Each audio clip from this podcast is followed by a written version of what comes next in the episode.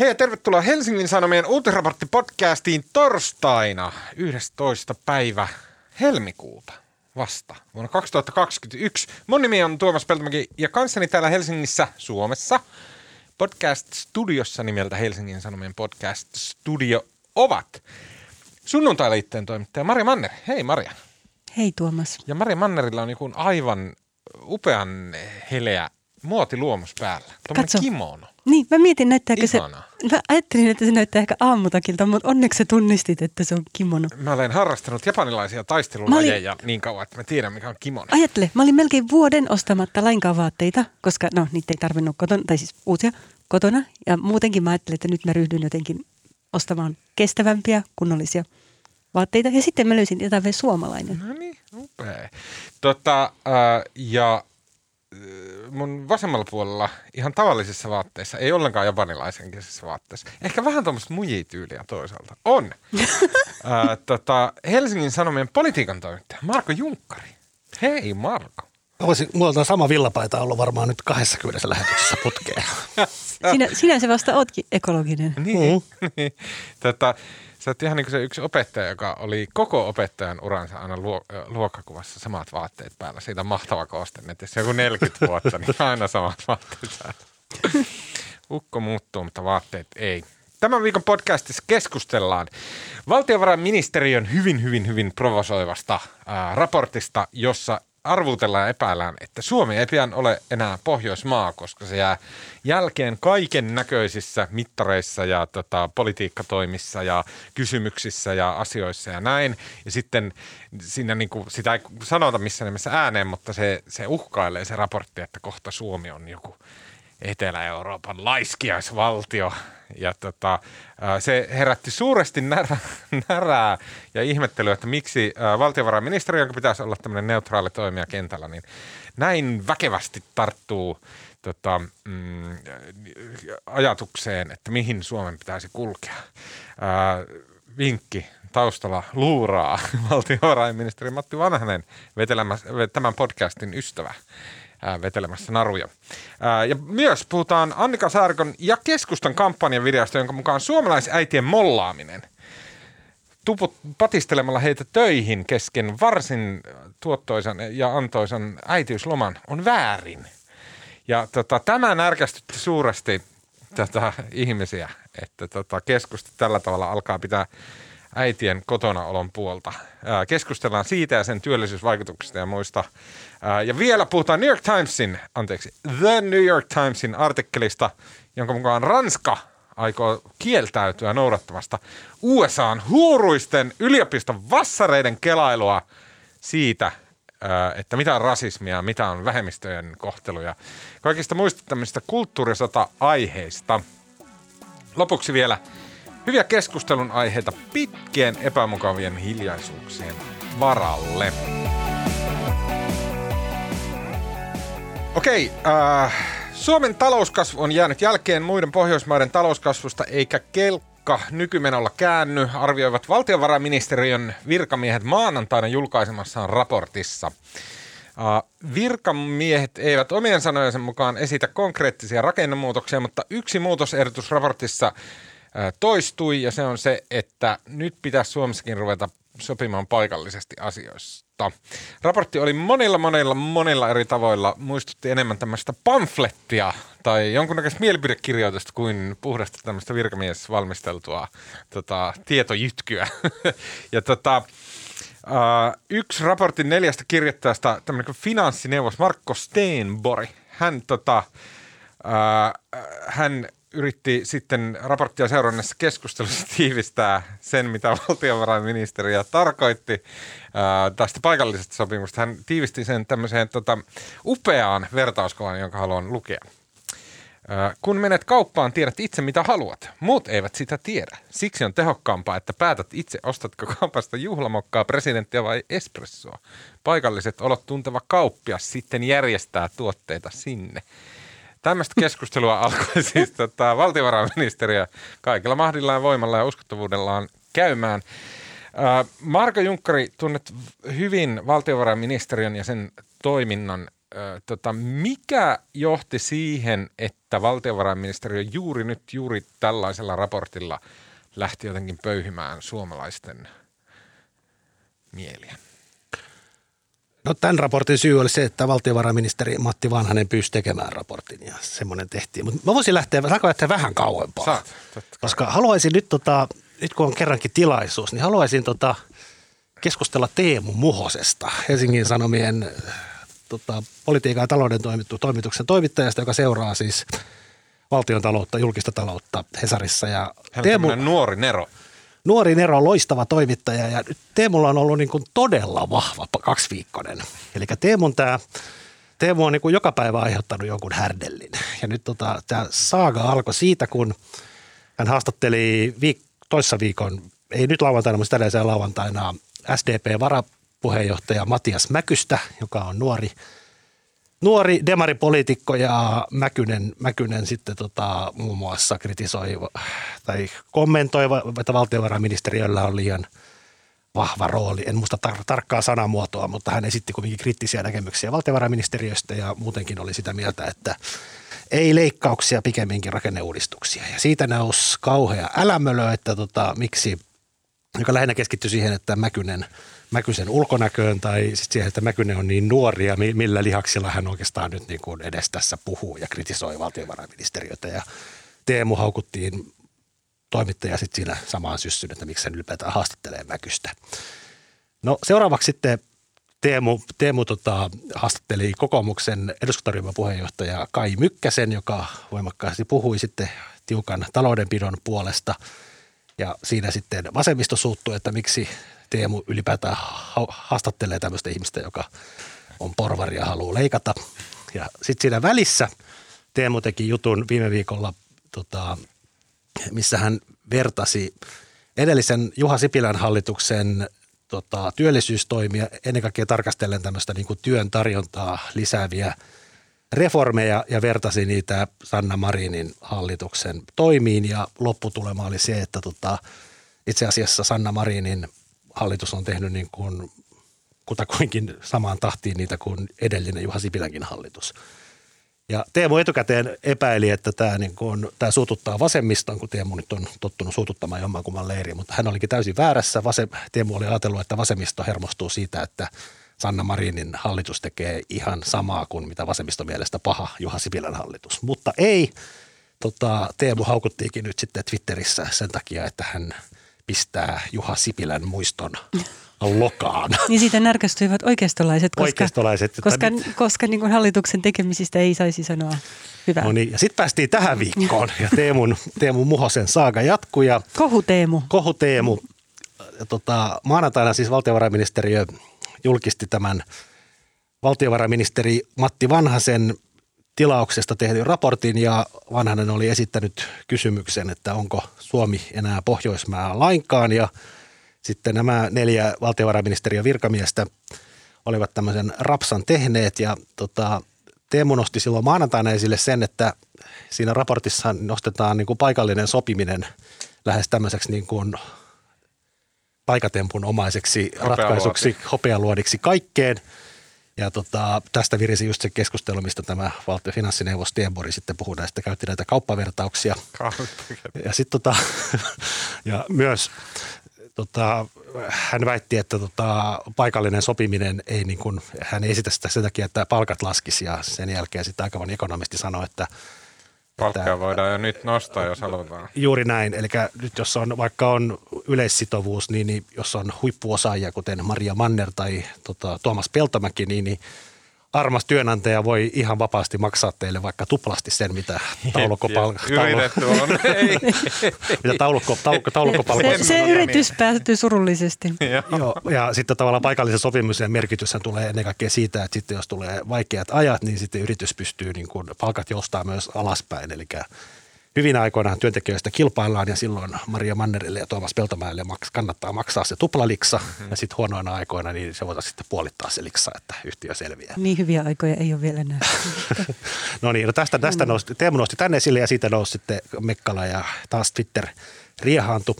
Sitten nousi samaisesta valtiovarainministeriön raportista seuraava kohu, missä Teemu ei ollut tällä kertaa osallisena, mutta nyt nousi sitten kohu siitä, kun joku havaitsi, että tämä oli kumminkin tämmöinen vuosikymmeniä eteenpäin sihtaava katsaus, missä ei niin kuin sanallakaan mainittu ilmastonmuutosta. Ja siitä nousi sitten seuraava kohu, että mit, miten voidaan tehdä tämmöisiä skenaarioita, jos tämmöinen ihmiskunnan suurin uhka, eli ilmastonmuutos on täysin ignoroitu. Ja siihenkin Stenborg vastasi, kaivapas, kaivapas Tuomas Stenborgin jo klassikoksi muotoutunut twiitti, missä hän... sen täältä. Palataan siihen. Mä, ja, mä jatkan. Ja sitten sen jälkeen palataan kohta tähän twiittiin. Ja sen jälkeen niin. Teemu Mä löysin sen. no luepas Maria Stenborg. Eikö siltä kysyttiin, että miksei tässä raportissa fokusoiduttu ekologiseen kriisiin ja sen kasvuvaikutuksiin? Kyllä. Vastaa, koska valtiovarainministeri kysyi kasvun ja työllisyyden mahdollisuuksista tulevaisuudessa. Koska uhanalaisten eläinten metsästyksellä ynnä muulla sellaisella on vuosikymmenen tai kahden aikana maks toisen kertaluokan vaikutuksia.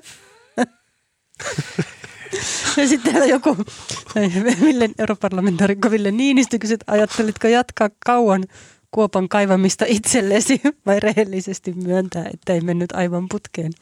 No niin, Ja ja siis- sitten sen, sen jälkeen, kun nyt sitten tästä valtiovarainministeriön raportista oli maanantaina kritisoitu keinoja, eli sitä paikallista sopimista, tiistaina kritisoitiin kontekstia, eli sitä, että ilmastonmuutos puuttuu, niin sitten eilen, tai siis tänä, aam- tänä aamuna Teemu julkaisi sitten uuden jutun, missä tota, hän käy läpi, eli tämä peruskysymyshän oli se, että onko Suomi enää lainkaan Pohjoismaa. Ja sehän on niin kuin järkyttävä kysymys, että meidäthän on heitetty jo Skandinaviasta ulos aikaa sitten, vaan ikinä mm. oltukaan, ja nyt me olla enää Pohjoismaankaan. Ja miten Niin, käy joo. Pohjoismaiden neuvoston ja Niin. kaiken tämän. Mutta Teemu oli nyt tehnyt sitten aivan loistavan jutun tänään, missä hän kävi läpi tavallaan näitä argumentteja, joilla tässä raportissa ollaan sitä mieltä, että Suomi on putoamassa Pohjoismaiden kelkasta. Ja tässä on siis, hän käy läpi hän sitä dataa ja käyriä, mitä siinä rapsassa on. Ja sitten siinä muun muassa Teemu havainnoi, että yksi argumentti on se, että Suomi on jäämässä bruttokansantuote per capita, eli per henkeä kohtaan jälkeä, muista Pohjoismaista, mutta Teemu nyt sitten vaan käy näitä käppäröitä läpi ja jotenkin osoittaa, että ei se nyt, tämä, tämä ei sinänsä ole mikään uusi kehitys, se ei, tämä ei ole tapahtunut nyt, vaan tämä on jatkunut pitkään. Mutta kiinnostavin osuus tässä on se, että tota, tässä tota, raportissa käsitellään myös työn tuottavuutta ja esitetään, että tota, uhkakuvana, että Suomi näyttää tota, putoavan työn tuottavuuden kehityksessä naapureiden kelkasta pysyvästi. Ja tota, tämä johtopäätös on tehty, niin kuin, tehty perustuen tämmöiseen Euroopan komission ennusteeseen, mitä tässä samassa raportissa käytetään muissa toisessakin yhteydessä.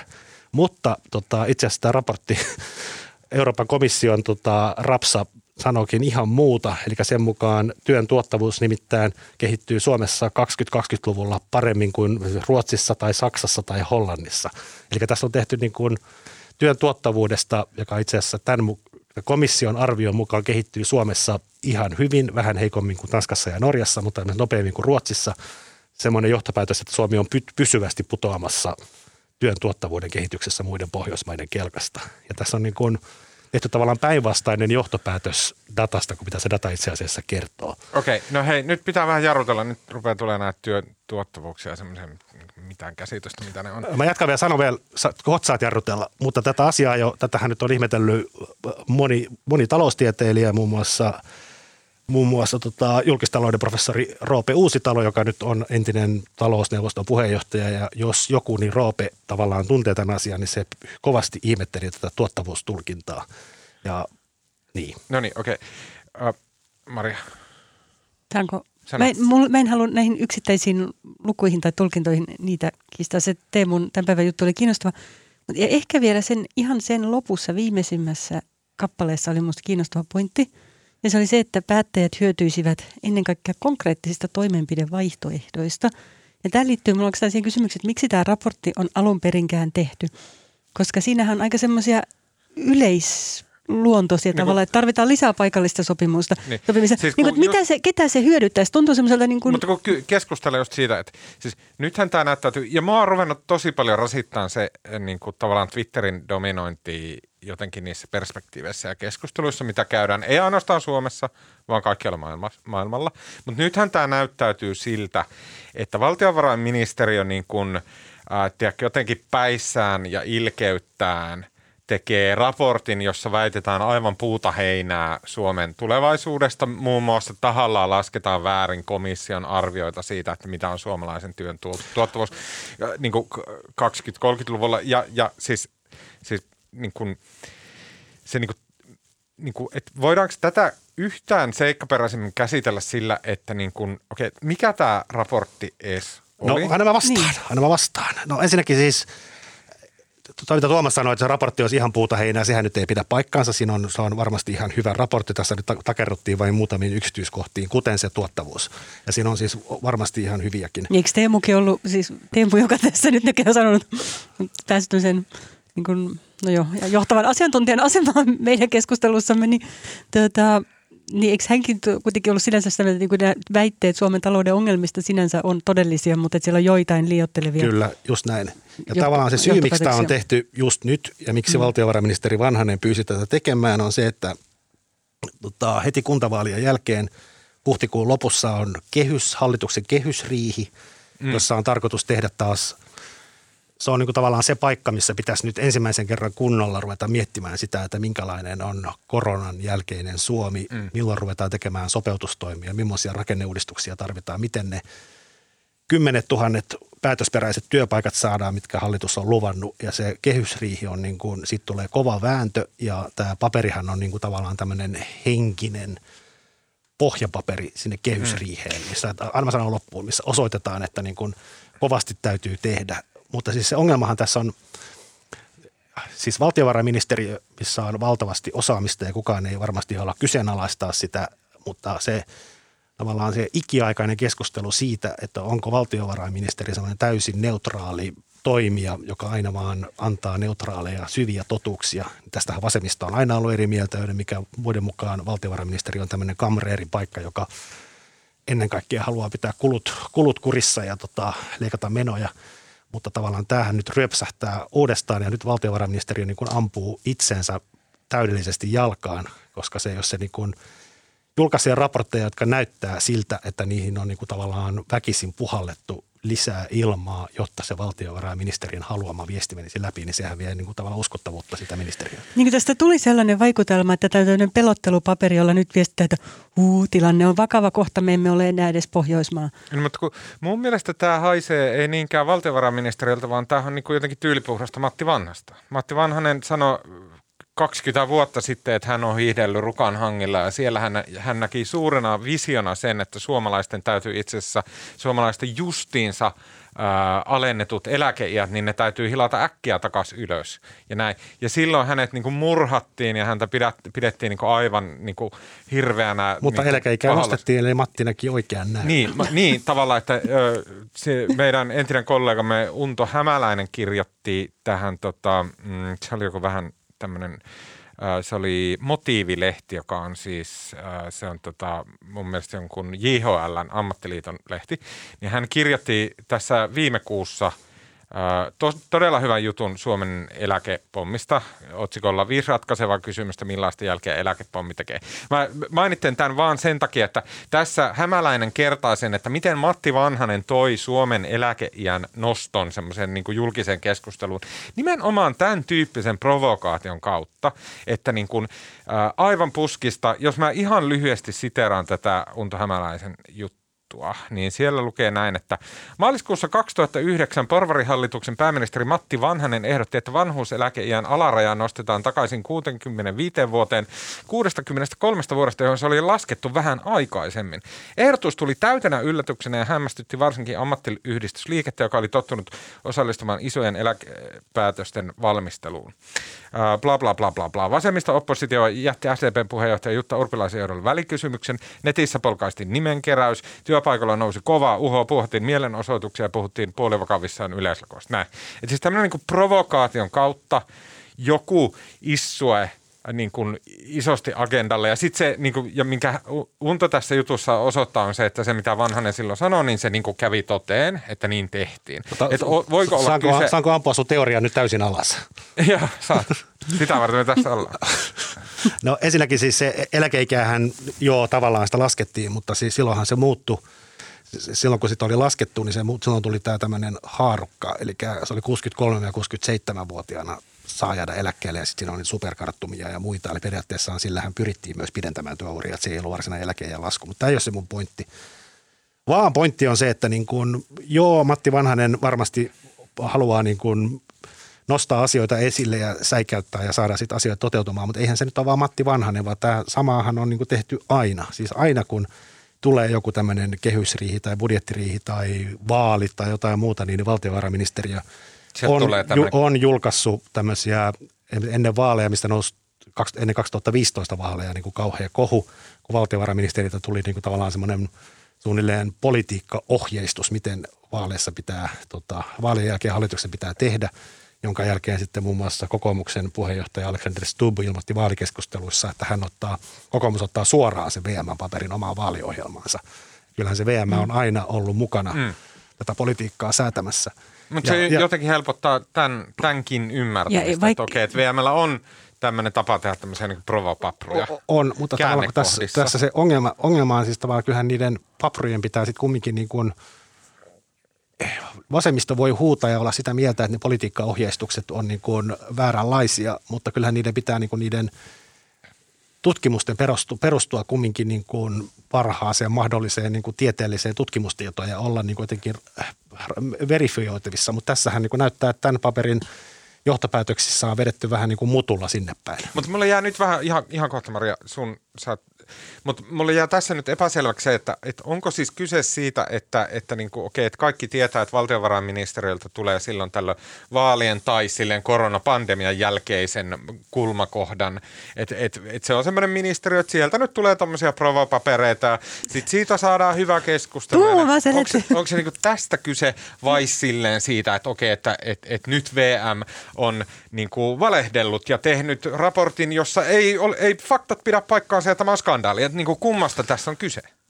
No siis... Mutta kyllähän ne on virkavastuulla tehtyä työtä, että ennen... No joo, eikä nyt voi, eikä, nyt voi, eikä, nyt voi, eikä nyt voi sanoa, että tässä, tässä nyt valtiovarainministeri on niin kuin valehdellut. Sitähän nyt ei ole kysymys, mutta se tavallaan, että jos samasta – samoista pylväistä, samasta datasta voi tehdä sen johtopäätöksen, että Suomen tuottavuus kehittyy hyvin tai se kehittyy huonosti, niin kyllähän se nyt olisi reilua sanoa, että se Suomessa ennusteen mukaan tuottavuus kehittyy paremmin kuin Ruotsissa, eikä julistaa sitä, että Suomi on putoamassa Pohjoismaiden kelkasta. Niin. Kyllähän se, eihän se ole niin valehtelua, mutta se on niin datan tulkintaa jotenkin. Tarkoitushakuisesti. Niin, yksisilmäisesti. Niin. Ja tavallaan se, ei, ei, ei, ei tässä ole kysymys valehtelusta, mutta tässä pitäisi olla kumminkin niin kuin – kumminkin jos tehdään tämmöisiä taustapapereita, jotka on niin kuin taloustieteellisiä, taloustieteellisin keinoin tehtyjä analyysejä tilanteesta ja eikä varsinaisesti ollut mitään niin kuin politiikkasuosituksia, paitsi nyt se paikallinen sopiminen, mutta pitäisihän niiden, pitäisihän niiden tavallaan faktojen olla sitten niin kuin koherentteja, että, ne,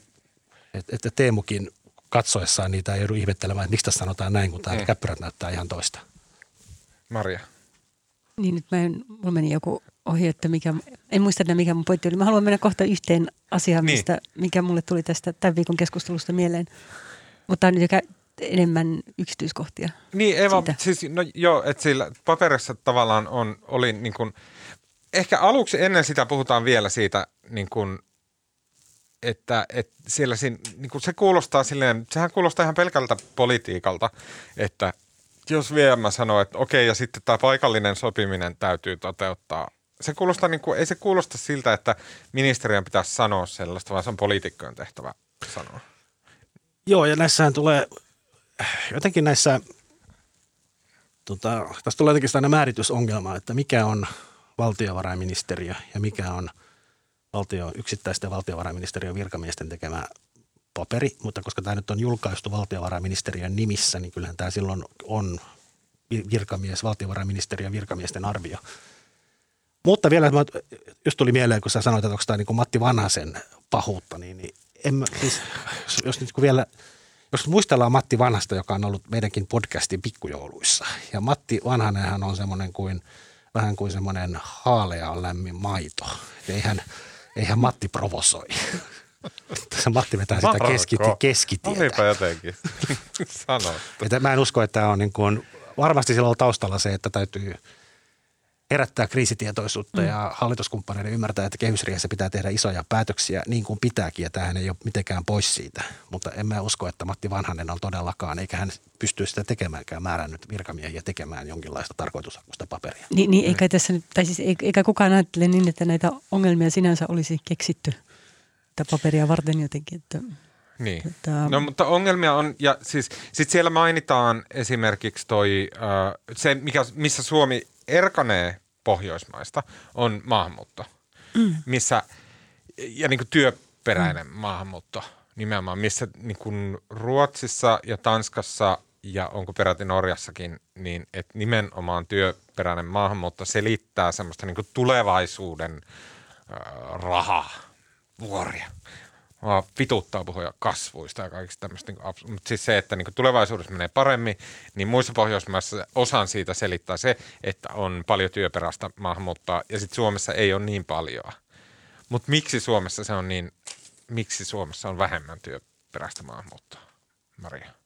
Niin no varmaan meidän kieli on yksi semmoinen syy siihen. Ö, no, mutta tota, Mä itse, itse siis... Ei ne syyrialaiset sitä ruotsiakaan ihan silleen mitenkään... Niin kuin, Mutta eihän se, ole työperä, eihän se ole työperäistä maahanmuuttoa. Siis jos puhutaan maahanmuuttajien, joo siis voi olla, että muihinkaan Pohjoismaihin ei hakeuduta kielen takia niin paljon, mutta voisi kuvitella, että se vähän helpottaa ehkä.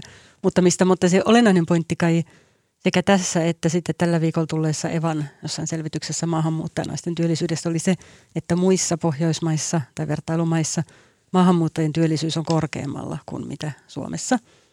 Että jostain syystä me ei saada niitä töihin. Ja tämä oli semmoinen asia, mikä mua sekä tämän valtioneuvoston tai valtiovarainministeriön raportin ja Eva-raportin jälkeen taas pisti pohdituttamaan, kun mä itse seurannut läheltä muutamaakin tapausta, jotka saa ajattelemaan, että Suomen, tämä, me, siis maahanmuuttohan me tarvitaan, mutta sitten, että miten me saataisiin maahanmuuttaa töihin on myös ratkaistava kysymys. Ja meidän kotouttumisjärjestelmä on niin pöllö.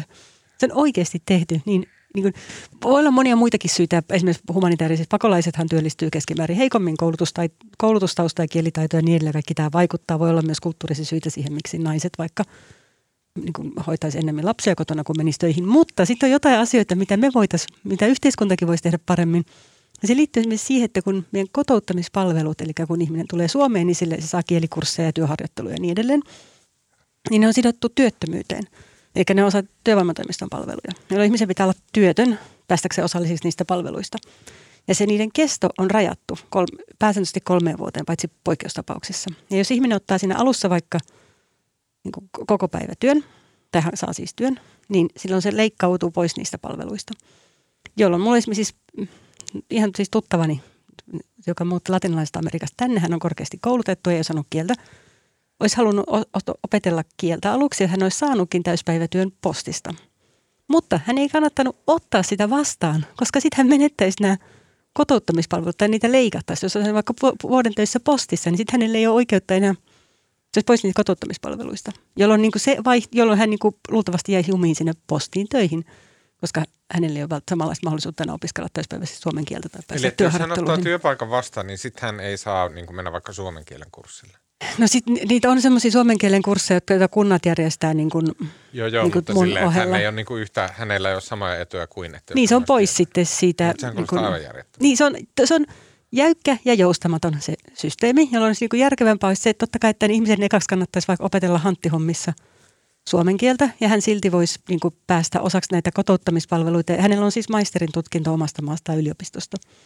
Mutta sen sijaan hän totesi, että hän ei kannata ottaa sitä työpaikkaa, vaan enemmän opetella suomen kieltä kielikursseilla ja päästä osaksi niitä työharjoittelupaikkoja, josta hän voisi päästä niin oman alansa töihin. No ja tämä äly. Sitten toinen esimerkiksi oli toinen siis maahanmuuttajanainen, joka on ollut hoitanut pieniä lapsia kotona, nyt lapsista kolmenvuotiaita. Hän olisi hän on halunnut päästä näihin kotouttamistoimenpiteisiin, mutta koska hänellä ei ole pohjakoulutusta, niin hänelle tulee viiden kuukauden karenssi näihin kotouttamistoimiin. Eli hän on nyt, nyt viiteen kuukauden hänessä osallistunut niihin. Ja se johtuu siitä, että nämä, ei tässä mitään järkeä, että nämä työvoimatoimet, to, työvoimapoliittiset toimet on suunnattu suomalaisille nuorille, jolloin ideana on se, että karenssi on, jos ei ole koulutusta, niitä kannattaa opiskelemaan. Okay. Ja tämä on niin kuin älytöntä. Nyt hän on viisi kuukautta kotona ilman, että hän voi tehdä mitään eikä pääse osalliseksi niistä koulutuspolitiikka. Niin meillä on tosi paljon siinä kotouttamistoimissa sellaista, jota voisi tehdä joustavammaksi. Siitä, niin kuin, no eri tavoin, niin että ihmisen kannattaisi vaikka ekaksi ottaa töitä vastaan, eikä se pienentäisi hänen, heikentäisi hänen mahdollisuuksiaan sitten vaikka oppia suomea tai päästä työharjoitteluihin. Mm.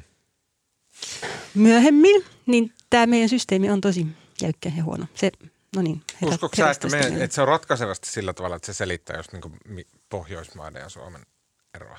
No ei se varmaan ainut syy tietenkään ole siihen, mutta kyllä ymmärrät, siis, niin, mä, en, mä, en tunne, mä en tunne tarpeeksi hyvin muiden Pohjoismaiden tilannetta. Totta kai meillä esimerkiksi varmaan kotihoidon tuen se, että me voi olla niin pitkään kotona pieni lapsi hoitamassa kolme vuotta, niin vaikuttaa siihen, että tietenkin naisten on vaikea, vaikeampi päästä työelämään. Mutta tämä nyt on yksi sellainen niin seikka, joka musta, ja ylipäänsä se, että ne kotouttamispalvelut on niin selkeästi osa työvoim- työttömyyspalveluja. Ja vaikka kunnilla on jonkun verran tarjolla semmoista muutakin kurssia, niin niitä pitäisi olla paljon enemmän ja niin kuin aktiivisemmin saada myös ne kotona pieniä lapsia hoitavat ihmiset esimerkiksi osaksi näitä. No, mennään siihen kotihoidon tuen, puhutaan siitä kohta keskustan vaalikampanjan yhteydessä, mm. mutta ihan niin kuin, vielä viimeisenä mä haluaisin jotenkin, niin kuin, tässähän on läsnä semmoinen ajatus, mikä ehkä kuitenkin on ihan oikea tässä VMn raportin. En tiedä, onko siinä raportissa, mutta ainakin sen julkistamisessa on varmaan just se ajatuksellinen, että okei, että nyt about suurin piirtein rupeaa olemaan niin kuin koronapandemia ohi – Mm. Siis sillä tavalla, että okei, että niin kuin koronaa varmasti vielä on, mutta nyt tulee kesä, tauti lähtee. Syksyllä se tuskin palaa sillä, mä en usko, että se tietoamalla ei mutta en usko, että se syksyllä enää palaa sillä tavalla, että se niin kuin uhkaa niin kuin maailman taloutta ja Suomen taloutta. Ja näin. Et nyt on niin kuin se hetki, että meidän pitää tosiaan katsoa sinne, että mitä koronan jälkeen. Ja tämä VM rapsa ainakin sillä tavalla, niin kuin, että se niin kuin on siinä oikein, mutta onko teillä mitään niin ajatusta siitä, että mitä meidän suomalaisten – ehkä toimittaja, ehkä, ehkä niin kuin ihmisten laajemmin pitäisi niin kuin ajatella siitä, että okei, että nyt se koronapandemia tosiaan menee ohi. Tämä poikkeus, todellisuus, missä me ollaan eletty, niin se on ohi. Ja nyt meidän pitää niin kuin jotenkin, jotakin meidän pitää ruveta niin kuin huomioimaan siinä, että mitä seuraava vuosi tuo tullessaan, mitä seuraava kymmenen vuotta tuo tullessaan. Meillä on massiiviset velat niskassa ja kaiken näköistä. No ehkä se perus, siis silloin kun nykyinen hallitus tai silloin vielä Antti Rinteen hallitus aloitti, niin silloin kesällä 19, niin, niin silloin puhuttiin niin kuin Suomen valtavista rakenteellisista ongelmista ja alhaisesta työllisyysasteesta ja tavallaan näistä täysin samoista teemoista, joissa tässä VMänkin paperissa puhuttiin, mutta tota, asialle ei tapahtunut siinä hallituksen alkuvaiheessa oikein mitään. Päätöksiä lykättiin – sitten iski korona, eikä tämä korona nyt ole ainakaan millään tavalla niin kuin, auttanut sitä tilannetta. Nyt niin kuin, tavallaan korona on ohi, poikkeusaika on ohi, mutta tavallaan Suomella on edelleen ne samat ongelmat kuin Suomella oli kesällä 19. Että ei sinänsä, ei tämä poikkeusaika on niin kuin muuttanut sitä olemassa olevaa tilannetta millään tavalla, paitsi tuonut paljon uusia ongelmia. Että kyllähän tässä niin kuin tavallaan kyllähän näitä ongelmia on ratkaistavana nyt niin kuin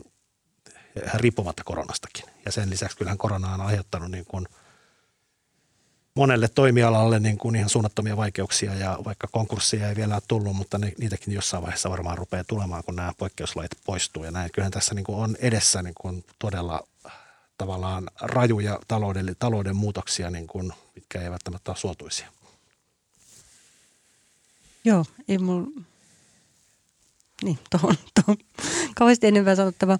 Se viittasi aikaisemmin siihen työperäiseen maahanmuuttoon, ylipäänsä maahanmuuton osalta, niin kyllähän se noita tämän viikon raportteja, kun luki, niin aika selvää, että Ruotsin ja Norjan tilata esimerkiksi tilannetta helpottaa suuri maahanmuutto.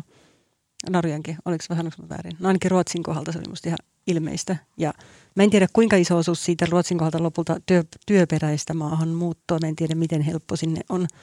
Kyllä Ruotsissa ainakin jonkun verran enemmän isoja kansainvälisiä yrityksiä esimerkiksi, jotka – rekrytoi mm. kun osaajia, joidenkin on vaikea tulla Suomeen, mutta varmaan se, niin kun, vaikka siinä omat kipuilunsa liittyy humanitaariseen maahanmuuttoon, niin kyllä se niin taloudelliselta kannalta helpottaa. Ja, ja kyllähän se raportti siinä oli myös niin kuin ilahduttava viesti, jota ei tosin kyllä sanottu niin kuin mm. ääneen, mm. mutta siis se, että siis on tämä väestön vauvoja ei synny ja väestö, Suomen väestö ikääntyy vielä nopeammin kuin tavallaan muissa Pohjoismaissa, mm. mutta niin kuin Suomen demografinen tilanne on niin kuin vaikeampi kuin Ruotsissa ja Norjassa ja myös tämä maahanmuutto auttaa Ruotsia tässä. Mutta Suomi menee tähän demo- koko Eurooppaa ja läntistä maailmaa, lähes koko läntistä maailmaa koskevaan demografiseen kriisiin niin kuin ensimmäisten joukossa. Japani on vissiin pahempi, mutta me ollaan mm. niin kuin toisiksi kakkosena suunnilleen siellä jonossa.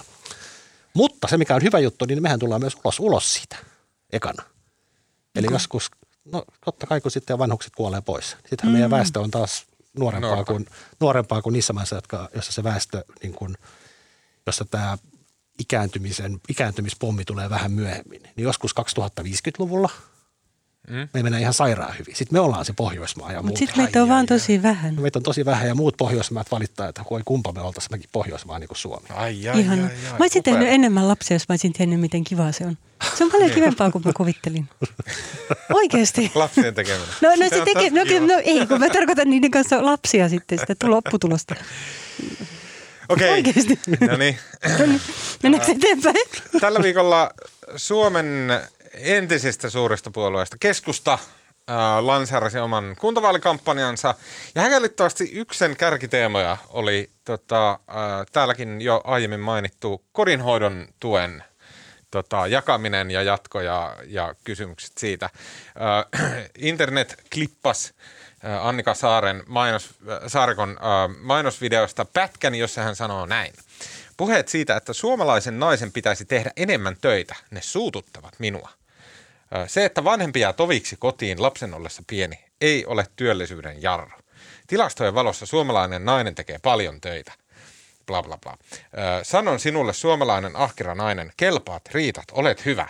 Rakennat tätä maata, rakastat lähimmäistä, hoidat työn ja lapset, vanhemmat ja niin edelleen. Tämä niin kuin, video oli semmoinen, että siinä niin tar- tartuttiin tähän keskusteluun, jota käydään kodinhoidon tuen ympärillä ja sitten niin käännettiin sen vähän tälleen päin, että ne, jotka, et, et, ne, jotka vastustaa kodinhoidon tukea, niin he, he tavallaan niin osoittaa sormella niin kuin suomalaisia perheenäitejä ja muita, jotka, teki, jotka kuitenkin, se kaikki varmasti voidaan myöntää, että he pitävät tätä maata pystyssä. Näin on. Toihan oli kauniisti sanottu ja niin kuin hauskaa, että sitäkin nousi mekkala. Joo, se oli, siis se, sitä video kun katsoi, niin mä ajattelin, että siinä, siinä oli jotenkin niin selvää, että hän puhuu jollekin muulle kuin mun kaltaisille ihmisille. Että, hän, että on olemassa niin kuin joku semmoinen poliittinen todellisuus tai niin kuin ajattelumaailma ja maailma, missä toi ehkä veto, tai jo, ainakin jota varten toi on tehty. Ja se on jotain, niin kuin mikä, mä en kuulu siihen lainkaan.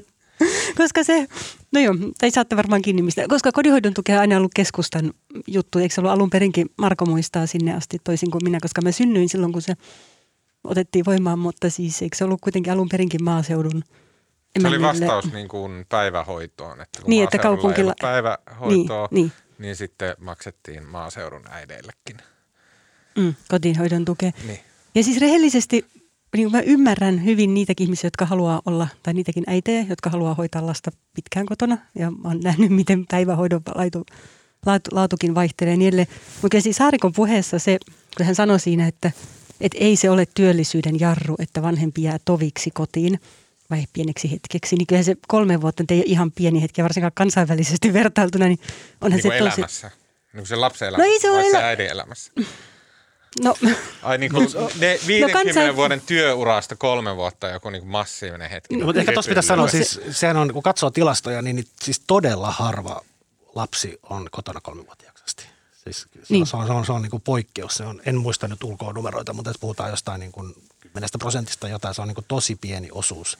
10 prosenttia, no se olisi aika paljon jo. No varmaan vähemmänkin, mutta siis niin, että se, on, se on täysin marginaalista. Ja koska siis suurin osa Suurin osa lapsista on ne siis enemmän kuin sen minimi kotihoidon tuen. Mutta Kaksi sitten vuotta on suurin Ne menee sitten siinä jossain niin kuin puolentoista vuoden, mm. kahden vuoden mm. iässä pannaan sitten päiväkotiin. Et se mm. ei, niin kuin, et ei se, kolme vuotta on niin kuin, ehkä niin kuin käristys. On, mutta eikö se sitten, ymmärtääkseni esimerkiksi siis vaikka maahanmuuttajataustaiset naiset käyttää paljon enemmän sitä kotihoidon tukea kuin Mut siis, ja, sit se, ja se erohan on siinä... 80-90 prosenttia suomalaista äideistä tai siis perheestä käyttää kodinhoidon.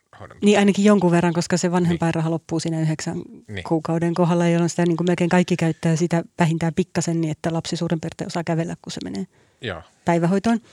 Mutta se ongelma siis lähinnä se, että, kun, että ne äidit, joilla ei ole entuudestakaan mitään niin työuraa takana, niin niiden töihin pääsy on kuitenkin aika paljon vaikeampaa, jos ne on ollut pitkä. Varsinkin jos lapsia tulee useita, niin silloinhan se kotona olo saattaa kertyä yhteensä no kuusi vuotta, melkein kymmenenkin vuotta joillakin. En mä tiedä, miten iso ongelma tämä nyt niin kuin kokonaisuudesta on. Mutta se oli musta silti vähän Siis mikä kuitenkin, on iso ongelma? että äh, siis nämä naiset, jotka on tosi pitkään kotona kotihoidon tuen turvin. Mutta kyllä kai se nyt on se ajatus siitä, että se ei olisi jarru työllisyydelle, niin on musta harhaanjohtavasti sanottu. No se, on, se on selvästi jarru. Tästähän on, tätähän on asiaa on tutkittu ja viimeksi, eikö se ollut tämä tota, tuo elinkeinoministeriön nimittämä Markus, professori Markus Jäntin johtama mm. työryhmä, jonka piti keksiä tehokkaita työllisyyskeinoja ja heidän ykköskeinonsa oli kotihoidon tuen leikkaaminen tai mm. muuttaminen. Vaihtoehtojahan on kauheasti. Kyllähän siis sen työllisyyttä edistävä vaikutus on ihan selvä ja onhan se, se vaikuttaa myös naisten – naisten urakehitykseen mm. työelämässä huomattavasti. Ja, mä, mä, ja sit, mä, mi- saanko, ei kun saanko sanoa yhden asian tähän väliin, liittyy suoraan tähän, ja se on mun mielestä se suomalaisjärjestelmän käsittämättömyys, että meillä on helpompi olla pitkään kotona kuin se, että palaisi töihin verrattain nopeasti ja tekisi lyhyempää päivää. Mutta, Vaikka meillä on oikeus osa-aikaiseen, siis muissa Pohjoismaissa, ja tähän saattaa tietysti selittää sitä, niin vaikka naisten ja korkeampaa työllisyysastetta jossain verrokkimaissa on se, että ne tekee osa-aikatyötä, mä olettaisin. Siis monen, niin vaikka Ruotsissa on tosi tyypillistä. Kun taas Suomessa, vaikka meillä on oikeus siihen, niin käytännössä monella työpaikalla se on tosi hankalaa. Siis että joutuu tekemään jotain pilipalihommia tai sitten muuten vaan, että se niin työnteko on järjestetty sillä tavalla, että on vaikea tehdä osa-aikaisuutta silloin, kun lapsi siis, on pieni, mikä olisi kuitenkin, mä en, monella voisi olla siis paljon helpompaa. Mun mielestä tämä on ihan jotenkin, siis tämä on, niin kuin, tämä on tosi nurinkurista tämä keskustelu. Meidän no, pitäisi miksi? olla enemmän kodinhoidon tukea. Sehän pitäisi tuplata. Niin sä oot sieltä Oulusta. Niin, siis meillä pitäisi sekä naisten että miesten pitäisi olla. Siis eh, kuka helvetti nyt haluaa olla töissä? Mitä? Kuka no kai ihme, nyt on hei mukavan... Kuka ihme sanoo, että hei, että tämä kolme vuotta, jolloin sulla on sun lapsi, kaikki ihmiset läpi kaikkien yhteiskuntien pitää sitä tärkeimpänä aikana elämässään, kun lapset on pieniä. Olla läsnä niiden elämässä, olla rauhassa kotona ja näin. Niin kuin, sitä pidetään niin kuin elämän tärkeimpänä asiana. Miksi me käydään jatkuvasti tätä keskustelua, jossa on sille, että just siitä täytyy ottaa pois. Ja sitten vielä kun se vaihtoehto ihan ehdottomalle valtaosalle ihmisistä on, että jätä se ajanjakso, jonka koet, koko elämässä tärkeimmäksi ja mene sillä ajalla tekemään jotain aivan haista paska hommaa johonkin pörssifirmaan.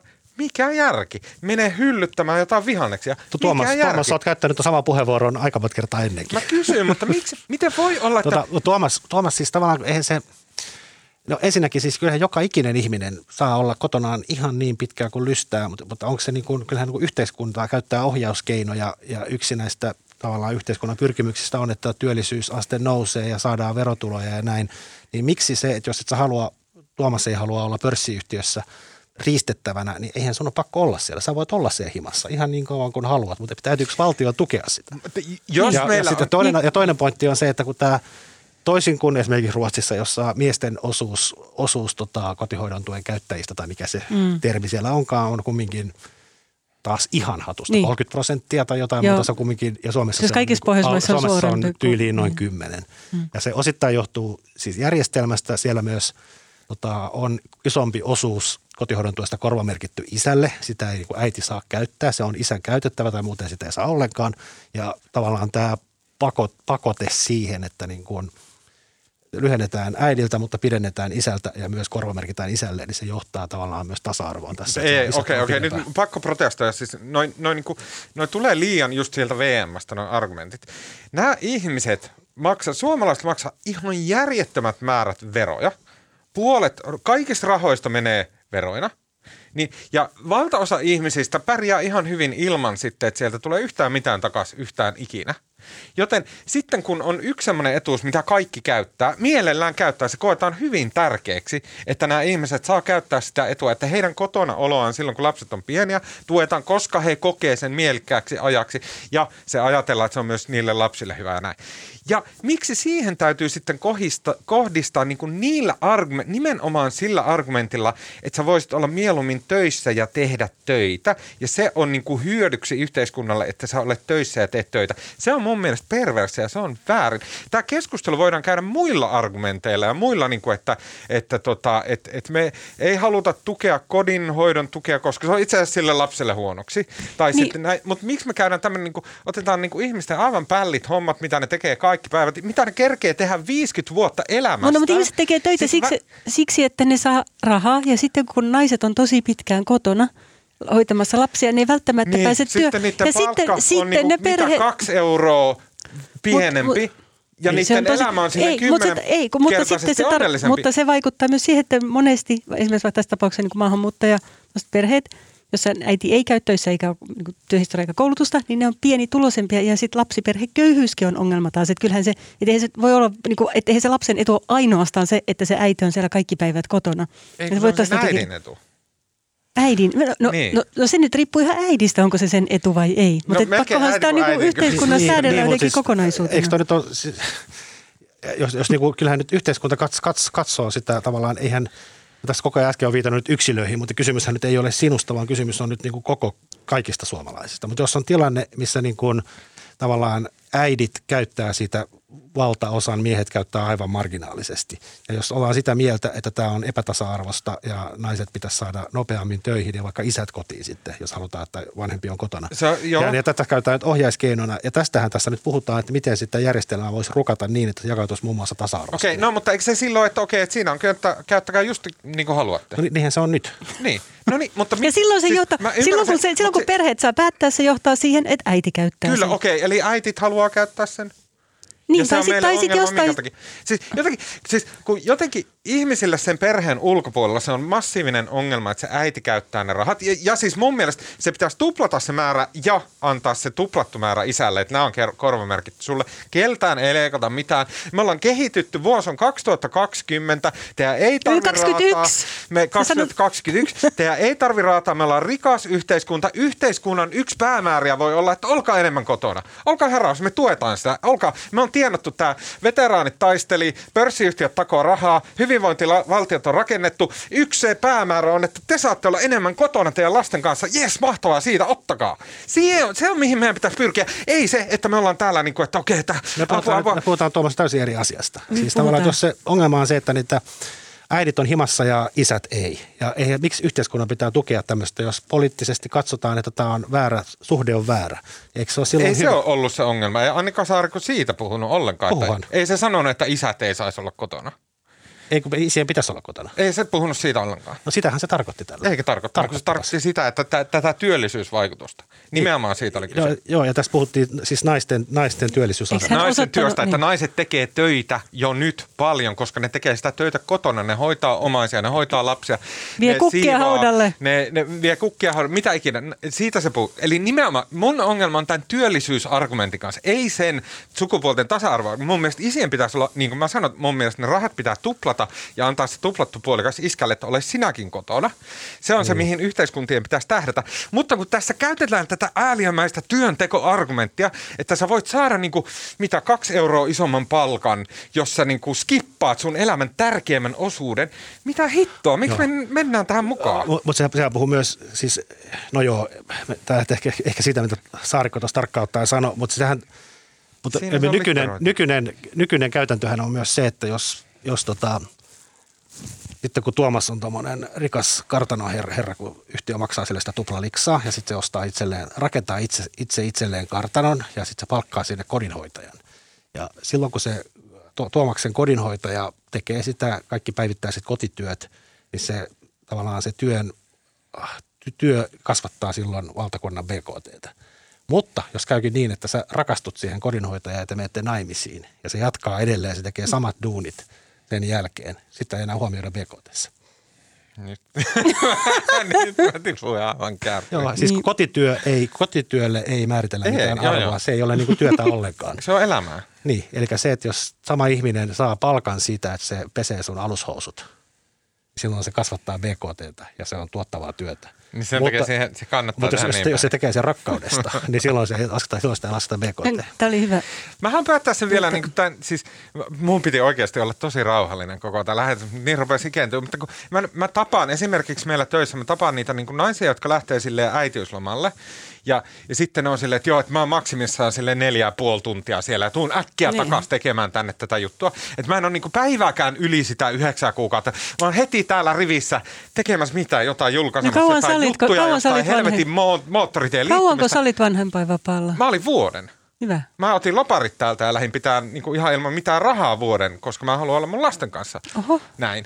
Ja siis, siis mä vaan, että niin kuin, meillä on läsnä semmoinen diskurssi, missä jotenkin sille aivan sama, mikä paska homma sulla on, että sä oot joku Sä mattojen sanoit, kääriä. sä sanoit ton jo. Niin. No niin, me, nyt mennään niin. eteenpäin. Sä toistat itse. Joo, joo, mutta Mut me ei pidä niin. allekirjoittaa tätä nielemättä tätä Mutta diskurssia, että työ Tuomas- on parempi kuin elämä. No ei, mutta joku tasa, siis ihmiset, niin tässä suhteessa kuitenkin ihmiset on erilaisia. Mä olin aivan kuollakseni niin tylsistynyt kotona olemaan lapsen kanssa ja väitän, että olen paljon parempi äiti, kun saan tehdä paljon töitä Voi olla. sen ohella. Enkä halua, mutta mutta sitten mä working en halua missään Mutta eikö se nyt ole niin, että kun keskusta on hallituksessa, niin tätä, tälle kodinhoidon tuelle ei tee mitään, mutta itse asiassa Se sovittiin jo hallitusneuvotteluissa. että Sit, Niin. sinne, sinne päin ei saa edes hengittää. Aivan, nyt jotain painetta tässä.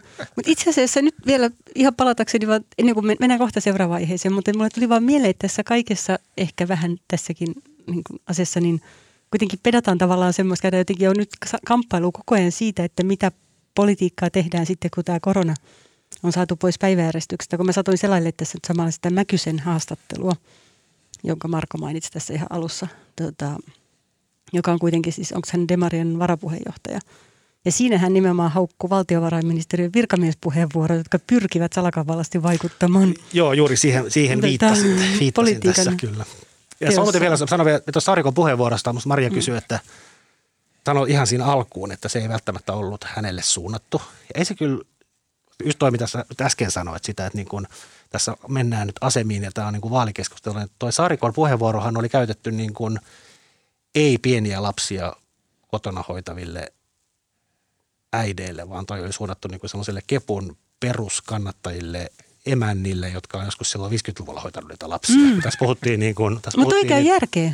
tässä, tässä puhuttiin nyt niin kuin tavallaan keskustan, jolla on ongelmia sen peruskannattajakunnan kanssa. Tässä puhuttiin nyt heidän siitä ideologian ja aatteellisuuden niin kuin ytimestä. Ja kotihoidon tukea jotenkin tiivistyy tämä asia. Mä kysyn viimeiseksi teiltä, rakkaat kuulijat, koska on mahdollista, että mä oon vaan täysin väärä. Monesti, jos mä tunnen niin kuin, äh, kiihkeästi jostain aiheesta, niin mä ehkä kykenen ajattelemaan sitä monipuolisesti.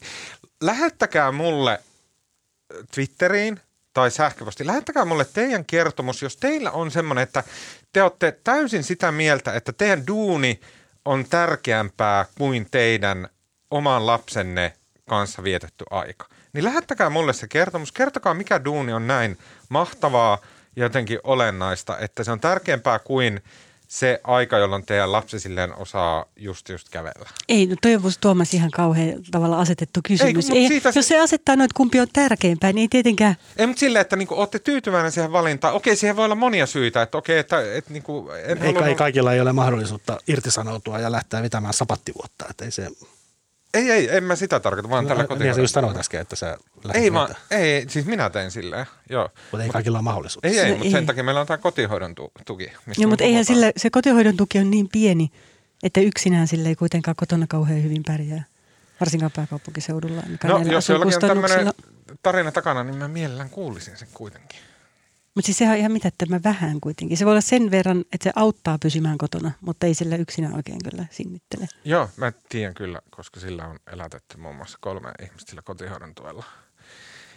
Silloin kun mä olin ottanut loparit töistä enkä saanut rahaa, niin se oli ihan kiva, että se oli niinku apuna. Öö, tota, joo, no niin. Mutta ehkä vielä mä lisäsin tuohon, että olennaista on kuitenkin varmaan se, että vaikka mä en kuulu niihin, jotka ajattelee, että varhaiskasvatus on jotenkin lapselle parempaa kuin vanhempien kanssa oleminen, on varmaan niitäkin ihmisiä, jotka ajattelee, että se on niin kehittävää, että vanhemmat ei onnistuisi kehittämään lasta niin paljon. Niin, mutta kuitenkin olennaista ehkä tarkastella sit kokonaisuuden kanssa sitä, että onko siitä mitään haittaa lapselle. Eikö, toi, siis tossa niinku, toi on varmasti toi on niinku tutkimusjuttu, ja Niin. siitä mä en tiedä, että mitä se sen lapsen kannalta on. Mutta mä, mä en vaan ymmärrä sitä, että kenellä voi olla niin hieno työ, että Tuolla jos sitä sä- tekee 40 Ei, vuotta. Tuomas, mennään eteenpäin. To, toi on kuudes kerta. Anteeksi Marko. Nyt mennään eteenpäin. Uh, Ihan Okei, muualle. hyvin lyhyesti. Uh, The New York Timesissa julkaistiin erittäin mielenkiintoinen juttu otsikolla uh, Will American Ideas Tear France Apart? Some of its leaders think so, jonka oli kirjoittanut toimittaja Norimitsu Onishi. Ja se julkaistiin tässä uh, viime viikolla. Uh, tota, Tämä juttu oli tämmöinen niin kuin kulttuurisota juttu, mutta siinä oli jotenkin semmoinen um, virkistävän intellektuaalikulma tai jotenkin silleen, kun normaalisti kulttuurisodasta ajatellaan, että se on se, mitä niin räätään Twitterissä kaikki päivät ja saako sanoa, tällä sanalla ja jos sanoo tuolla sanalla, niin on joku kryptonatsi ja näin, ja, että on tämmöistä. Mutta siinä niin kuin, äh, tämä äh, Onishi kirjoitti siitä, että miten ranskalaiset intellektuellit ovat asettuneet siis kaiken näköistä tämmöistä niin rasismipuhetta ja vähemmistöjen, tota, äh, vähemmistöjen asian ajamista vastaan. Että he, he on tunnistaneet, että tämä on itse asiassa uuden tyyppistä amerikkalaista sosiologiaa, niin kuin sosio, sosiaalipolitiikkaa ja sosiologiaa, ja että se ei kuulu niin kuin ranskalaiseen tämmöiseen intellektuelliperinteeseen. Ja tota, ää, tällä tavalla. Ja sitten, että, että muun muassa äh, Emmanuel Macron oli huomioinut tämän niin kuin puheessaan, että Amerikasta tulee tämmöistä niin kuin ei-ranskalaista hapatusta, kaikkea rasismikohuja ja muita, että, että Ranska nyt niin kuin irtisanoutuu tästä. Marko, sä luit sen jutun. Ähm, Niin mua se, jotenkin ranskalaiset on musta niin ihania. Ne musta, mä, mä luin tuon jutun jo, toi tuli vissiin pari päivää vai kaksi sitten ja muun muassa Yhdysvalloissa joku näistä Trumpin pojista twiittasi ton ja sanoi, että niin kuin päivittelee, että Herra Jeesus, että jopa ranskalaiset ihmettelee näitä meidän touhuja. Ja tota, Jopa ranskalaiset. joka, joka on niin Amerikassa se niin kuin pahu, niin kuin jotenkin typerintä kaikesta, sellaiset ranskalaiset, jotka on niin kuin pihalla kaikesta mm.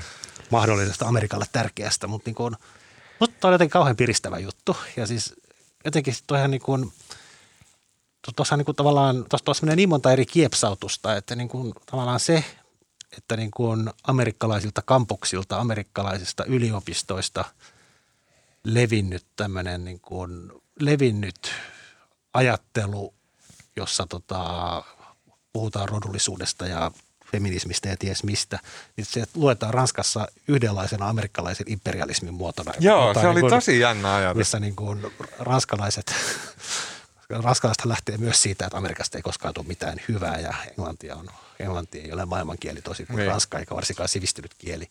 Mutta hauskaa, että tämäkin nähdään nyt tämmöisen amerikkalaisen imperialismin tuotteena ja on se totta. Onhan se Saanko mä lukea ihan pätkän tästä äh, artikkelista äh, ihan alkuvuodelta? Uh, the threat is said to be ex- existential. It fuels secessionism, gnaws at the national unity, abets Islamism, attacks France's intellectual and cultural heritage. The threat? Certain social science theories entirely imported from the United States, said President Emmanuel Macron.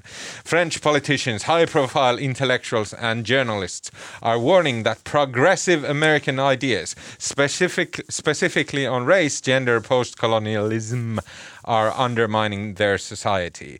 There's a battle to wage against an intellectual matrix from American universities, warned Mr. Macron's education minister. Joka kuulosti tota, aika hurjalta. Maria. Niin. No siinä, joo. Tätä, tämä on kiinnostava aihe sikälikin, että vähän että pikkasen sama keskustaisi samoista ajatuksista ja ideologisista aatteista tavallaan käydään jossain määrin tosi paljon pienemmässä mittakaavassa kuitenkin Suomessakin keskustelua, että onko nämä niin kuin, tavallaan rotuun ja etniseen taustaan ja muuhun liittyvät.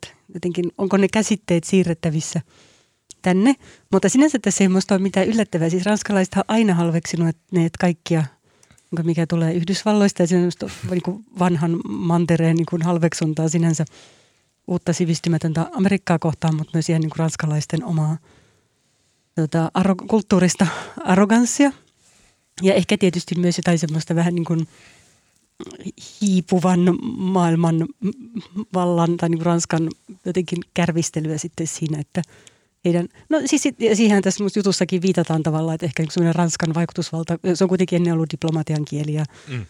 niin kuin maailmalla tuota, ehkä nykyistä merkittävämpi, niin siinä Lang- kärvistelyä. Lingua franca. Mm, niin, mutta sitten toinen, mikä tästä tuli mieleen, niin kyllähän se ehkä, ähm, ehkä tai niin osaltaan liittyy siihen niin kuin ranskalaiseen ajatukseen, jossa mm, tavallaan kaikki niin kuin ulkomailta, tai siis niin kuin vähemmistöt ja siirtolaiset ja muut on ikään kuin pyritty sulauttamaan siihen, tai niin kuin, ei edes sulauttamaan se, että jos joku sulatusuuni, vaan niin kuin integroimaan siihen ranskalaisuuteen. Tämmöinen yksi niin kuin ranskalainen kansallinen identiteetti, joka jossa, e- eikä sellaiset, että niin kuin tämä koostuu sitten erilaisista vähemmistöistä. Mm. Ja sellaisen niin kuin, yhdysvaltalaiset niin kuin, rotu. Se on vähän niin kuin antiteettinen niin. tämän koko tämänhetkisen niin zeitgeistin ja tämmöisen niin varsinkin tämän äh, äh, intersektionaalisen, feministisen, sen tyylisen mm. ajattelun kanssa, koska niin. siinä niin kuin, tärkeintä on se, että sä oot nimenomaan, niin kuin, äh, sä oot nimenomaan Ranskalainen. Äh, ei vaan sä oot nimenomaan niin kuin musta. Ja mm, se on niin, niin tosi aivan. tärkeä osa sun aivan. identiteettiä. Sitten taas niin kuin ranskalaisille, tai siihen niin kuin ajatukseen – kuuluu se, että sä et ole mikään musta, vaan sä oot ranskalainen. Niin, eikä, Vaikka sä olisit eikä, Algeriassa niin, niin. syntyneenä, sä oot ranskalainen niin. etkä mitään muuta. Niin, aivan. Se on niin päinvastainen tämän nykyisen tavallaan niin intersektionaalisen sitten sit voidaan tietysti kysyä, että miten todellista se on ollut vaikkapa algerialaisille tai mustille, niin, että niin. kuinka ran, niin kuin tasa-arvoisiksi ranskalaisiksi he ovat oikeasti tunteneet itsensä, mutta se ajatus on kuitenkin se, että kaikista tulee jotenkin niin kuin vapaita ranskalaisia kansalaisia, jotka nyt nämä muut identiteettierot ei jotenkin ole niin merkittäviä. Mm. Ja se, mutta tietysti se, mikä tässä on myös kiinnostavaa jotenkin se, että, että intellektuellit, jotka ilmeisesti on pääsääntöisesti kuitenkin niin vanhempia, valkoisia, eurooppalaisia miehiä, on tässä niin kuin liit, löytänyt liittolaisia poliitikoista.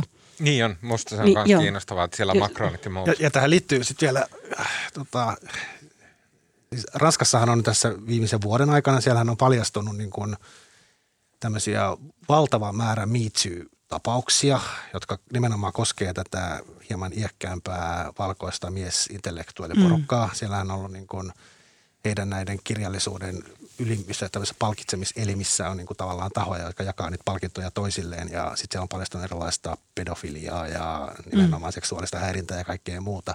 Ja tämä on niin kuin myös herättänyt siellä, niin kuin, siellä kumminkin raskalla, raskassa arvostetaan näitä intellektuaaleja. Mm. Siellä kulttuuri on niin kuin korkeakulttuuri on arvostetumpaa kuin varmaan missään muualla maailmassa. Mm. Ja tavallaan se on jollain tavalla suonnut näille ihmisille koskemattomuuden, mm. että heitä ei kosketa niin kuin normaalit säännöt. Ja nyt kun siellä on tavallaan heidän mielestä, siis tämän porukan mielestä, jotka pitää tätä amerikkalaisena imperialismina, niin noussut näitä Me Too-tyyppisiä keissejä, niin se nähdään niin kuin loukkauksena mm. tätä ranskalaista intellektuaalista kulttuuria kohtaan. Niin, mm. koska se haastaa tavallaan niin just siihen piiriin kuuluvia ihmisiä. Mulla, mä oon käynyt itse asiassa näistä kulttuurista jutuista tällä viikolla kahdessa eri YouTube-kanavalla puhumassa, tai olemassa niin kuin yksi puhujista. Niin, niin tota, Miksi? Mulla, no, pyydetty vaan. Riehannoitko? Uh, no. Häpä, häpäsitkö, häpäsitkö itse? Mä oon muiden podeissa ja mikä sun, mä oon paljon rauhallisempi. Mikä sun asenne tähän on siis? Uh, siis... Um, Oletko puhuttu? Anteeksi Marko, jos mä avasin nyt jonkun. Ei, siis mun mielestä on niin kuin monisäikeästä niin kuin, mun, mun mielestä sillä niin kuin amerikkalaistyylisellä a, niin kuin aktivisteista kumpuavalla keskustelulla, niin sillä, sillähän on saatu paljon hyvää myös aikaan, vaikka mä tunnistan sen, että se on semmoinen, mikä kaikkia vituttaa aamusta iltaan, että ne mouhottaa siellä Twitterissä näitä aivan banaaleja niin kuin iän niin kuin ihmeellisiä juttuja. Mutta sitten Uh, mä mainitsin nämä tubekanat sen takia, että niin kuin, voi olla, että mä selitän asiaa huonosti, koska mä oon niin, kuin, niin paljon puhunut tästä asiasta tällä viikolla. Mutta mulla tuli siellä, kun mä olin vierailemassa, mulla tuli mieleen semmoinen kysymys, mihin mä en välttämättä tiedä vastausta. Ja se on tavallaan tämän, myös tämän New York Timesin artikkelin aiheena, että jos ranskalaiset ajattelee, että tämä on jotain amerikkalaista hapatusta – ja sitten mä olin niin miettinyt tai pysähdyin miettimään sitä, että okei, että Suomessakin puhutaan paljon rasismista ja rodusta ja, mm. ja, ja rodullistamisesta ja kaikesta tällaisesta ja näin. Ja sitten jos se keskustelu olisi suomalaista, niin mulle heräsi semmoinen tunto, että se olisi täysin erilaista. Että jos me puhuttaisiin niin suomalaisista lähtökohdista, niin suomalaisen yhteiskunnan vaikka rasismikysymyksistä, niin eikö me puhuttaisi silloin tyyliin, niin kuin, että okei, että miten, miten menee niillä Joensuun – ö, tota, alueen somalien jälkeläisillä, miten ne pärjää nykyään suomalaisista yhteyksissä. Miten Ysärillä Suomeen tulleet vietnamilaiset, nämä venepakolaisiksi sanotut, että miten he on, miten he, niin kuin monen, us, nyt siinä, siitä on tavallaan jo toinen sukupolvi menossa. Ja meillä käytäisiin niin tämmöistä keskustelua ja sitten, että niin kuin suomalaisen tavallaan sen rasismikeskustelun y, ytimessä olisi jotenkin nämä porukat tai sitten siis sanotaan 2000-luvun alun joku afgaanipakolaiset tai tämmöistä. Musta tuntuu, että se keskustelu, jos se käytäisiin aidosti re, niin kuin äly, intellektuaalisesti rehellisesti suomalaisena keskusteluna, se olisi hyvin erilaista. Ja sitten kun taas se keskustelu, mitä meillä käydään, niin se on enemmän tämmöinen, että okei, että, että se niin kuin kopipastataan Amerikasta. Ja sitten me puhutaan tavallaan niistä niin Hollywood-julkisten kohtaamista epäoikeudenmukaisuuksista, öö, mistä koko muukin maailma. Mistä? Mitä? Mistä puhutaan? Hollywood-julkisten? Siis niin amerikkalaista esimerkkeistä. Joo, okei. Okay, mä ajattelin, että esimerkit, siis kyllähän, niin. Eikä ne esimerkit nyt vaata Hollywood-julkkiksia. Ei, mutta että ne on niin amerikkalaiset, siis niitä on monia niitä esimerkkejä. Joka päivä on joku niin, uusi rasismi kohu Amerikassa on, ja sitten kyllä... meillä keskustellaan niin niistä samoista teemoista. Niin, mä jotenkin taas ajattelen, että Suomessa tavallaan jotenkin kyllä nämä yhdysvaltalaiset keskustelut, en ihan varma saanko mä kiinni siitä, mitä sanoin. Mutta mä, siis yhdys, okay, mutta eli, kyllähän yhdysvaltalaiset keskustelut... on varmasti ihan omia niin kun, meillä on omia vähemmistöjä, meillä on mm. vaikka somalit, mm. joilla on Suomessa, tavallaan Somalian asema Suomessa on ihan tietynlainen. Siinä olisi varmasti paljon keskusteltavaa, mm. mutta ei meillä käydä semmoisia keskusteluja. Ei meillä puhuta jostain Suomen somaleista sitä ja tätä ja näin ja tälle, vaan meillä puhutaan samasta mm. asiasta, mistä Amerikassa. Mutta eikö, niin, me jotenkin, vaikka me itse mielelläni on myös kriittinen kaikesta, tai siis Yhdysvalloista toisinaan, tai siitä niin kuin siis – no joo, tiettyä, niin kuin, että omaksutaan sellaisena käsitteitä tänne, mutta kyllä, kyllä mä ajattelen, että vaikka tämä Black Lives Matter-liike on inspiroinut täällä Suomessakin ihmisiä, nuoria ihmisiä. Kesällä oli isoja mielenosoituksia täällä. No, ja ymmärtääkseni monet heistä kuulu kuitenkin siis erilaisiin vähemmistöihin täällä, jotka on niitä mielenosoituksia järjestämässä, niin mä ajattelen jotenkin, että jos he kokee sen liikkeen inspiroivana, että vaikka meillä ei olisi ihan samantyyppisiä ongelmia vaikkapa poliisiväkivallan kanssa – niin niitä tarvitse niin suoraan siirtää sitä keskustelua. Esimerkiksi Ranskallahan on ihan eri tavalla, Ranskassa on ollut näitä omia poliisiväkivaltatapauksia mustia ihmisiä kohtaan. Ja se on tavallaan osittain senkin takia varmaan saanut tulta alleen keskustelu. Mutta sitten jos ihmiset niin täällä kokee sen inspiroivana, niin emme ehkä just sit tässä kohtaa olla siitä tiedä, niin mutta näin nämä asiat koetaan, niin ei se ole hyvä argumentti. Se, että pitäisikö Suomessa ei. käydä hulluna keskustelua niin poliisin rasismista, kun sit niin kun tapauksia on nolla. Mutta eikö Suomessa nyt, ei, en mä sitä Meillä tarko- oli se yksi Facebook-ryhmä, jossa poliisit jotain länkitti. Ei, mä, en mä sano, että poliisin rasismi ei olisi ongelma täällä. Mä puhuin poliisin väkivallasta, että mä sanoin, että siinä on vähän erityyppisiä ne ongelmat. Mutta siis se samat asiat, tuossa mielessä joo varmaan samat asiat koskettaa täällä. Mutta mä en ihan saanut sun kiinni sun keskust, ehkä kysymyksestä. Eh, sori, ehkä mun ajatukset harhailee. Okei, okay, no ei sitten jää siihen jankkamaan. Tota, mm, hei, sitten kun äh, lähdette viikonlopun viettoon ja menette tota, tietenkin laskettelemaan, kun on näin mahtavat talvikelit. Ja, tota, Mä oon itse asiassa menossa laskettelemaan. Oletko? Olet lauantaina. Siellä on sitten semmoinen laskettelukahvio ja siellä sitten otatte pienen lorauksen rommia kaakaan sekaan ja rupeatte tota, naapuripöytään selittää juttuja, niin mistä selitätte, Marko? Mä etin just sen kirjan nimen, kun mä aina Sa- niin huono. Alo- aloita Saanko mä suositella tässä välissä Saat. toimintaa Aha, no niin. kerrankin? Ja siis toimintaa kaikille, jotka ovat huolissaan esimerkiksi maahanmuuttaja-äitien kotoutumisesta, niin voin kertoa, että Mannerheimin lastensuojeluliitto etsii tämmöiseen ystäväperhetoimintaan vapaaehtoisia. Mm. Niin voi siihen liittyä mukaan, varsinkin nyt korona-aikana, kun ei ole mitään muutakaan tekemistä, niin siinä on vuodeksi kerrallaan voi sitoutua ystäväksi maahanmuuttaja-äidille. Tämä koskee etenkin naisia. Niistä on pulma pulaa, niin tällaista. Okei, okay, siis mikä se oli se? Mannerheimin lastensuojeluliiton semmoinen... Mitä, mitä pitää googlata, että se löytää? Mannerheimin lastensuojeluliitto ystäväksi maahanmuuttaja-äidille. Okei, okay. kiinnostavaa. Aika niin. hyvä idea. Siinä, niin, sitten, ja se koulutus on lyhyt. Se on etäkoulutus verkossa, joku pari tuntia. Ja sitten sen jälkeen ideana, että niin kuin vuoden ajan pitää yhteyttä, jotenkin ei, ei koko ajan, mutta pari kertaa kuussa vähintään tapaa tätä maahanmuuttajaäitiä. Ja niitä halukkaita siis maahanmuuttajaäitejä on enemmän kuin vapaaehtoisia, joten mm. No niin, sinne siis. Jotain hyödykästä toimintaa. Ei tarvitse somessa haukkua asioita. Joo, mä voisin kehua kirjaa taas kerran. Tota, Mä en itse asiassa päässyt ihan loppuun vielä, mutta olen nyt lukenut tota viime ajan tämmöistä, kirjan nimi on The Quiet Americans, kirjoittaja on Scott Anderson.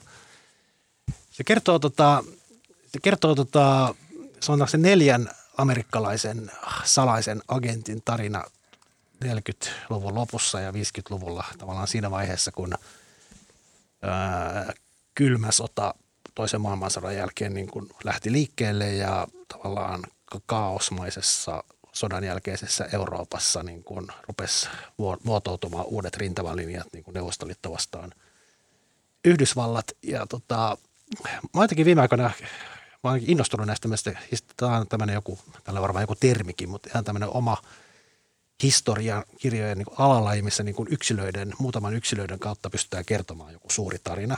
Ja tässä pystytään kertomaan näiden neljän, neljän tämmöisen salaisen agentin, jotka liittyvät tähän aluksi CIAn edeltäjään, joka oli joku OSC, se oli. Ja miten ne rupeaa rakentamaan oikeastaan täysin nollasta tavallaan tämmöistä niin kuin tiedustelu, vastatiedustelu – tämmöistä niin kuin sabotaasiorganisaatiota kommunismin paholaista vastaan. Wow. se on niin kuin todella kiehtova ja siinä niin kuin hyvin yksityiskohtaisesti kerrotaan näiden neljän ihmisen niin kuin keskinäistä suhteesta ja ystävyydestä ja tavallaan pystytään niin kuin yksityiskohtien kautta kertomaan niin kuin jotenkin valtava tarina, miten entisistä liittolaisista, siis Neuvostoliitto, Yhdysvallat ja Saksa ja Britannia, niin, miten ne tavallaan ne välit muuttu niin kuin käytännössä yhdessä yössä ja miten myös ylivoimainen Neuvostoliitto oli tässä vakoilussa mm. toisen maailmansodan jälkeen, koska niillä oli miljoonia sotilaita ympäri Itä-Eurooppaa ja tavallaan ne olivat jo valmiudessa. Ne pysty suoraan siirtämään tota, Unkariin tai omalle alueelleen Saksassa niin kuin tavallaan Neuvostoliitossa hyväksi koetut tämmöiset tiedustelu- ja vastavakoilu- ja ihmisten mm. sortamismekanismit. Uh-huh. Todella kiehtova kirja. Kiinnostavaa, todella kiinnostavaa. Mikä? Joo. The Quiet The Quiet Americans. Hmm. Okei, okay, kiinnostavaa. On. Uh, mulla on myös kirja, jota mä haluan suositella, ja sen on kirjoittanut uh, toimittaja Lauri Nurmi. Uh-huh. Kirjan nimi on Jussi halla epävirallinen elämänkerta. Mä hyvin harvoin luen mitään suomalaisia kirjoja, johtuen siitä, että niitä ei ole saatavilla äänikirjoina. Onhan niitä uh, saatavilla koko ajan äänikirjoina. Uh, mä oon kuunnellut äänikirjoja viimeiset 15 vuotta ja mun mielikuvat on edelleen sieltä ehkä 15 vuoden takaa. Niitä on ruvennut nyt olemaan Niitä tosi... on aivan yllättävän paljon. Niin, niitä on nyt ruvennut olemaan tosi paljon ja sen ilahtuneena huomasin, koska esimerkiksi just tämä Jussi halla elämänkerta oli äänikirjoina. Mutta samalla mä huomasin sen, että toinen syy, miksi mä en mielellään kuuntele suomalaisia äänikirjoinakaan, on se, että suomalainen lukeminen on monesti semmoista niin kuin jotenkin tosi tosi semmoista arvo, arvokkuutta hakevaa, semmoista hyvin maltillista, äh, sanoisinko Eero Heinäluoman malista, ähm, hyvin pohdiskelevaa. Ja sitten mä eka kertaa näppäsin päälle sen puolitoista kertainen nopeus. Monessa äänikirjaohjelmassa on se.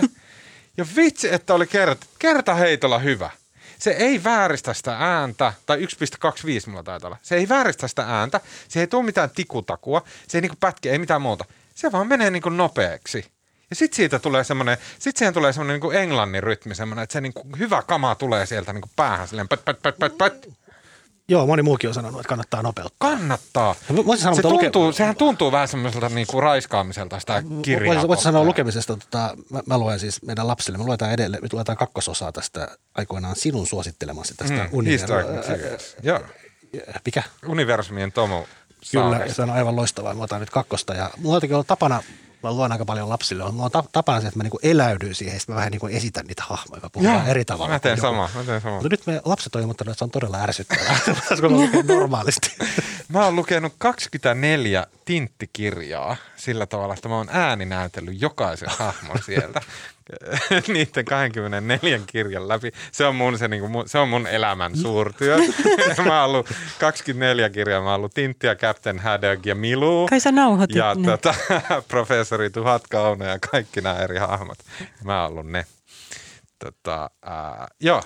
Okei, äh, mä suosittelen siis äänikirjaa, äh, mutta 1,25 nopeudella. Lauri Nurmen, Jussi Hallaho kirja Uh, mä oon ehkä puolivälissä menossa, tosi kiinnostava, todella kiinnostava. Mä, mä nautin varsinkin siitä uh, Peltolammin kuvauksesta, kun Lauri Normi selittää, että mikä on Peltolammi, Tampereen kaupunginosa, miten se on niin kuin Suomen demareimpana aikana uh, tota demareimman kaupungin demareen kaupunginosa ja siellä uh, elää Jussi halla Se on todella jotenkin nautinnollista kamaa. Okei, siinä kaikki tältä erää. Kiitos Marko Junkkari. Kiitos. Kiitos Mari Manner. Kiitos. Mun nimi on Tuomas Peltomäki ja äänen ja kuva ja kaiken muun mahtavan meille tekee tällä viikolla Janne Elkki. Lähettäkää meille palautetta at uutisraporttia. Kuullaan taas ensi viikolla.